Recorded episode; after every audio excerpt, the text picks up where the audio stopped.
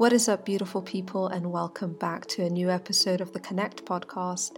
This is the platform that explores stories of purposeful life lived across and in between cultures and celebrating our common existence and humanity. I am your host, Qali, and every single week I'll come on here to speak to you guys about some life things or sit down with a guest to speak about things like identity, culture, lifestyle, and purpose. In this episode, we are wrapping up season three. It's incredible, isn't it? And I can't believe it. But I will be taking a look back at some of my favorite moments, different guests, different lessons, wisdoms, all of the things that surprised me, and some of the things that I was like, yeah, you know what? We're kind of on the right track. I didn't actually think that I would be able to make a third season in the way that I'd sort of envisioned, or that I would even be able to consistently do it for 10 weeks just because of a life, right? But showing up here for all of you that support and give love and send messages, like I can't even deal with how blessed I feel and slightly overwhelmed that I get to do this. So, thank you for all of the support because without you, this doesn't exist, and I do it for you all. So, um, yeah, see you in season four. So, we're here, episode 10, the wrap up of the third season of The Qonnect, and what a journey it's been I come into each season thinking I have an idea of how it's going to turn out, and it turns out to surprise me every time in both the best ways and the most like frustrating ways. And we all have a plan or like some sort of a vision in our head of how things are going to turn out, and then there's life. And that's just like the beauty of it all, you know? That's why I had st- I had started this season with an episode all about showing up it was more of a message for myself than anyone else, but it definitely hasn't been easy doing the podcast on my own um, or with like different competing priorities. But when you commit to something, um, and something that actually does bring you joy, you got to get it done. You know, um, I remember having to re record the first episode of this season literally an hour before it was supposed to go live because the initial recording had gotten, let's say, lost. Um, and I could have pushed the date back, but it was more important um, to me to do what I had promised myself and the people who kept sending me messages asking when the Qonnect was returning. And I had said it was returning in May. So I had to I had to keep my word um, which is what showing up is, right? So, this podcast will continue to be a space to inspire people to take a leap, ask questions of how people are able to forge their unique paths of purpose, and to drop a little one, two gems here and there. You know, the one, the gems that we're always sort of looking for. Um, and so, with that, the first episode that I want us to look back on is with the beautiful and ever so talented Wanja Wohoro. Uh, she shared the not so pleasant experience that she went through with her debut album, The Matriarch, and what that taught her about the lack of access to just simple information that like musicians should be able to have access to, especially in a world where we have so many musicians and artists. Um, and how she was and how she built the Black Glitter newsletter as a way to help other musicians not struggle the way that she did. So have a listen. Anyway, just all these experiences that I'm like, somebody has done this before, but no one is sharing this information yeah. and it why like does that is it comp- yeah. competition is it i don't know the gatekeeping just is has always been really weird to me and it's happened with gigs as well where people have their little yeah. cliques with their gigs and they just don't want to tell people um like really basic information or invite new people into the space they're just like no mm-hmm. this is the space for these 10 people sorry like that just happened so much that at some point that was part of what just made me by 2019 i was so over stuff because i was like mm-hmm. how can we move forward together like we're all in the same boat yeah. um anyway There's space so, for all of us yeah there is and that's actually i did an interview with Lisa Oduor-Noah um in my mm-hmm in the most recent newsletter and she said mm-hmm. the exact same thing that yeah. one of her big revelations was realizing that there's room for everyone yeah. And once she felt, once she realized that, it it made her, it took away so much jealousy or so much anxiety around other people's yeah. success because it has nothing to do with you. Like, okay, great, well done. yeah. My successes or my whatever's are completely separate and also mm-hmm. valid. Um, yeah. Anyway, sorry, long winded, but um, that is a, at the beginning of last year. I was now in a new country and I w- it was still very much COVID stuff here. So everything was locked down and I just had so much time and I was really craving doing something useful. Yeah. Um and so you know the newsletter is small. It's a small little thing. It's I don't have again dreams of of this thing that it's going to be. I just know yeah. what I need it to be now and I'm making it what I wish or what I want now because I also have learned so much just from having to do the research. Um, yeah. You know, uh, to to to to write the thing. So in that process of researching, I've just learned so much myself and you know even if just like one i'm just getting like you know a couple dms here a couple emails there here and there yeah. of people being like oh my god i really d- didn't know that or i really needed to help with that like that's really great um, yeah. So at at number one to me is resources, yeah. um, collated in a way that is accessible, mm-hmm. so you don't have to go read through you know twelve separate things on the internet, um, yeah. which takes a lot of time. So condensed resource. Um, mm-hmm. And then I wanted the interview section because I wanted I wanted exactly what you want. I think um, I wanted people to hear from the mouths of the people that they maybe admire or people that they yeah. see yeah. in spaces that they want to be in or that they're curious about being honest about stuff and being yeah. transparent about what it was like for realsies what it was like and um, how they did it and the you know it i just wanted it to be personal as well as being resource resource heavy i wanted it to be I wanted it to have some kind of intimacy.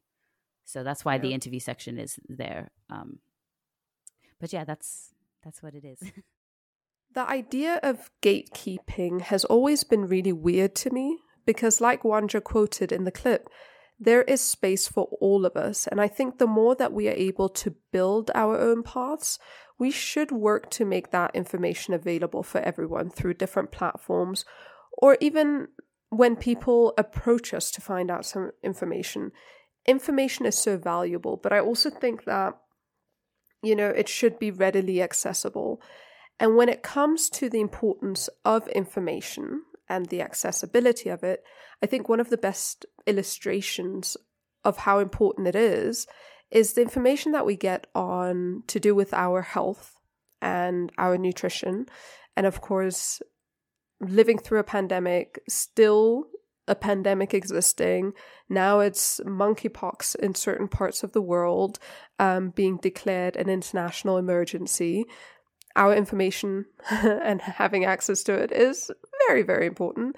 So I also had a chat with Idil Farah, um, who is an who is a nutritionist who works to make nutrition accessible to all by providing culturally sensitive nutrition advice that honors her clients' diverse backgrounds and values around food. Um, and she has this concept of the kitchen pharmacy that I find very interesting and very useful to understand. So, hear what she said about the kitchen pharmacy.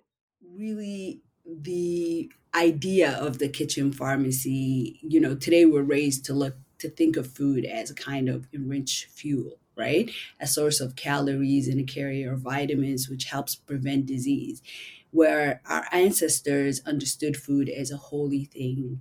And eating was considered a blessed act. It was a way for them to connect with nature. So um, when I started to think about healing and health and really um, you know, this powerful medicine that we partake in every single day. We eat three times a day. Some people eat more, like if you count in the snacks. And I feel like what's at the end of your fork is the most powerful decision you make for your health, right? So the kitchen pharmacy anchors back to a time where our people used the farm as the pharmacy, herbs, spices, holistic ways of healing, and really turning back and using these ingredients that we take for granted as a way of healing ourselves, a way of moving to health and like thriving in our bodies. Now, what I absolutely loved about this episode is that Idil has been able to build community and find community through food in different parts of the world. And I also put an episode out this season on community and belonging, um, where the things that tie us together um, are also things that we should learn to nurture and also dive a lot deeper into. Um, and one of those things is our psychology, our mind, which leads me to cognitive psychologist Araika, who joined me, and she's one of the most She's one of the smartest people I know, and the episode with her had quite a few topics, but the one I found the most interesting was this idea that a person and their brain is basically a pilot and co pilot setup. And for us to achieve true mindfulness, we need to learn how to talk to our brains, which I found fascinating as someone who speaks to themselves a lot, because there's a difference between speaking to oneself and speaking to one's brain and giving it things to focus on and to problem solve. So check out what she said. You control your brain. Yeah, your brain's just a really big complex calculator and it's built to make calculations for you. And unfortunately, it wants to save energy, so it makes all these inferences and categorization. But once you create you you give your brain a problem to solve, it solves it if you cannot face your problem, you are not giving your brain a problem to solve. And therefore, it magnifies the situation, makes it ambiguous so that you never solve it. And this self awareness, everyone's always talking about self awareness, which is like asking yourself the tough questions and whatnot. It's also sometimes, I tell my clients this all the time have conversations with your brain just how does that work? it's just because activity. i have conversations with myself all the time. Right. But is that what you're talking about? So with yourself is very different because okay. the mind and consciousness is very different with the brain. Okay. Right? So the brain strictly speaking is an organ that receives input does brrr, so many yeah. calculations, gives output, and then you interpret that as your reality. Mm-hmm. So imagine you're speaking to a calculator, not another self that is your mind, if that makes sense, right? Okay. So if a calculator could speak back, it will say, but you haven't given me an equation to solve. Give me an equation so that I can help you solve it.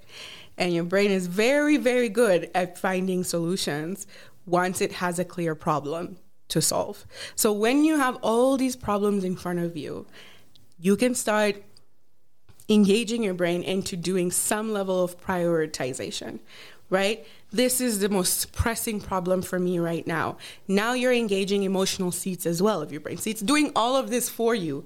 As you say, this is the most important problem. It's bringing up the emotions. This is what we call emotional intelligence now, being able to identify the difference between sadness and, and disappointment, for example, right. because it can't help you resolve that particular emotion if you mislabel it in the first place. And you're the one that tells the brain how to label emotions, unfortunately. So it's this whole cycle of misunderstanding and miscommunication. Yeah. And if we start to look at our brain as just, okay, this is literally my best friend superpower calculator that is with me 24 7, even when I'm sleeping. So I'm going to be speaking to it because if I'm not speaking to it, the rest of the world is. And It's mm-hmm. creating very different inferences. So I need to pull it back once in a while and be like, hey, we looked at all those social media uh, posts today that really make it look like it's the worst possible scenario. So before you go into your fight or flight mode, please realize that we are actually okay. Like we are living, we are breathing, we are eating, right? And this isn't about just when we say gratitude, it's literally like facts. Yeah. Because your brain doesn't like not facts.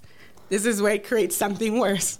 Yeah. You want to give it facts. And the fact is, all the work that you are doing for me, it's working. It's fine. We are okay. We actually have more space to do more calculations. Are you ready? Let's go. That sounds really weird as I'm saying, but that's how I speak to my brain. this is me literally having conversations with my brain right now with you. But this is just a very different take on mindfulness right? Than the typical thing that we hear all the time, which is do yoga, do meditation, go for walks. That's great. Please do those things. Those are so wonderful. But those things create like long term effect, right?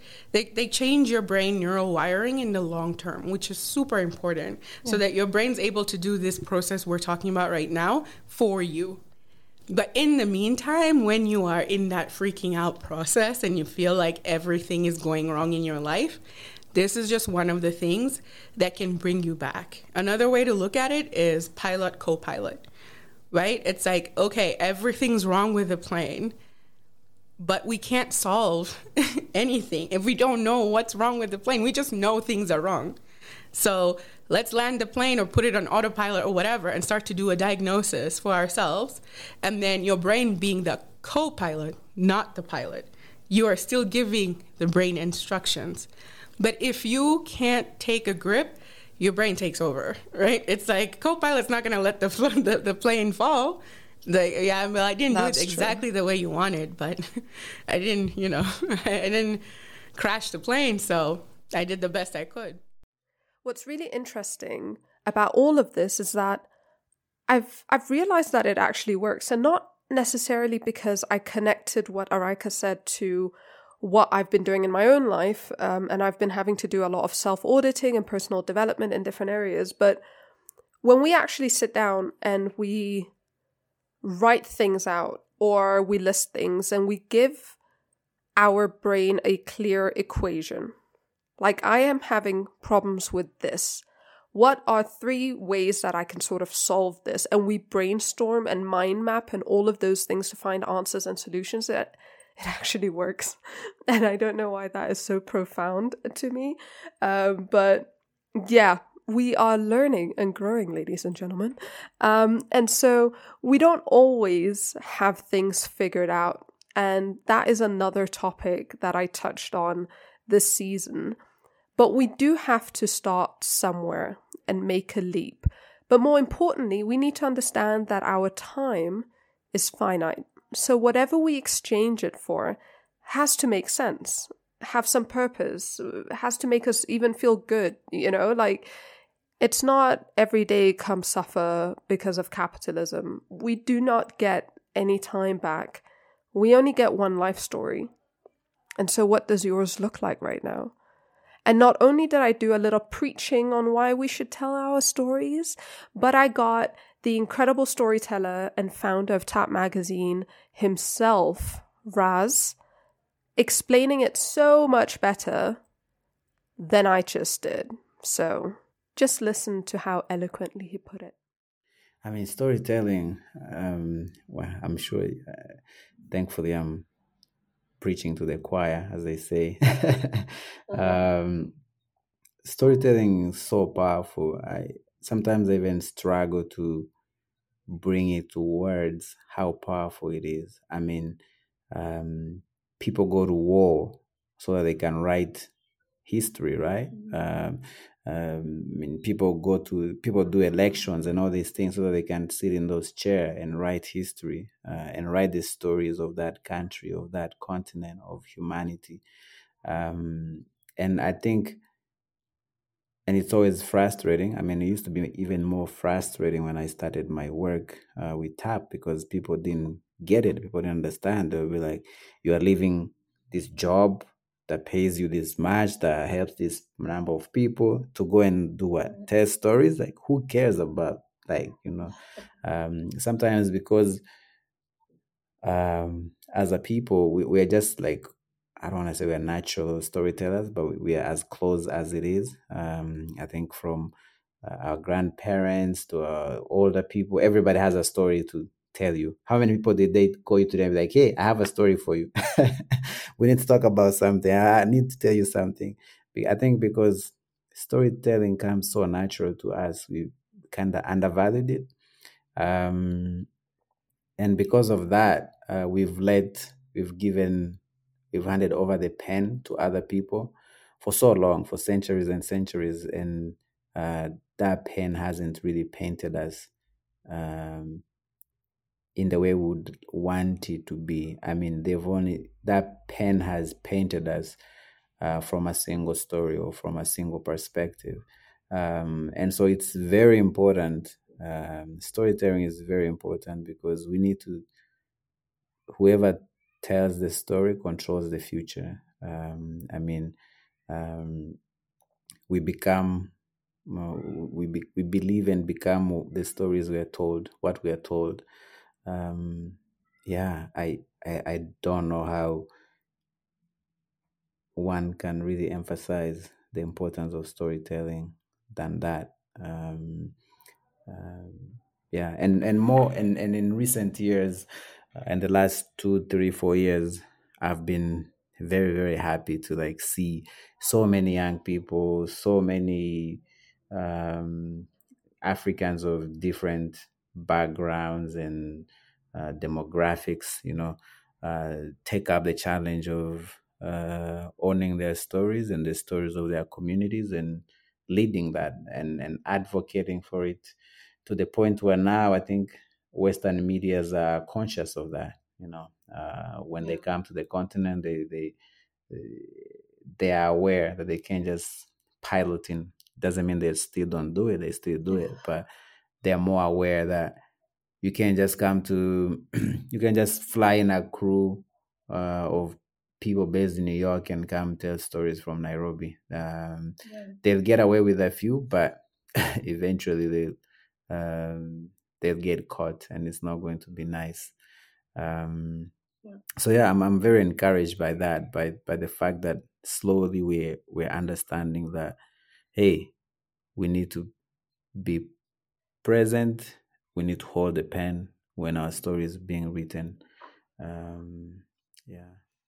This season has been um, one of people taking chances, you know, whether it is starting a media company or a startup or venturing out as a musician or educating people about their past. This season has been about reclaiming our paths and our history and betting on ourselves.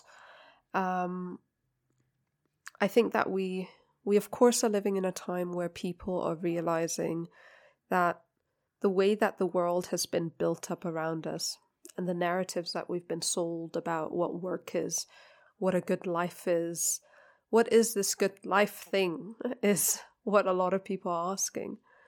If people can't afford to live well, if people can't get health care, if everyone's ill, if everyone's struggling, then what is this world that we're contributing to?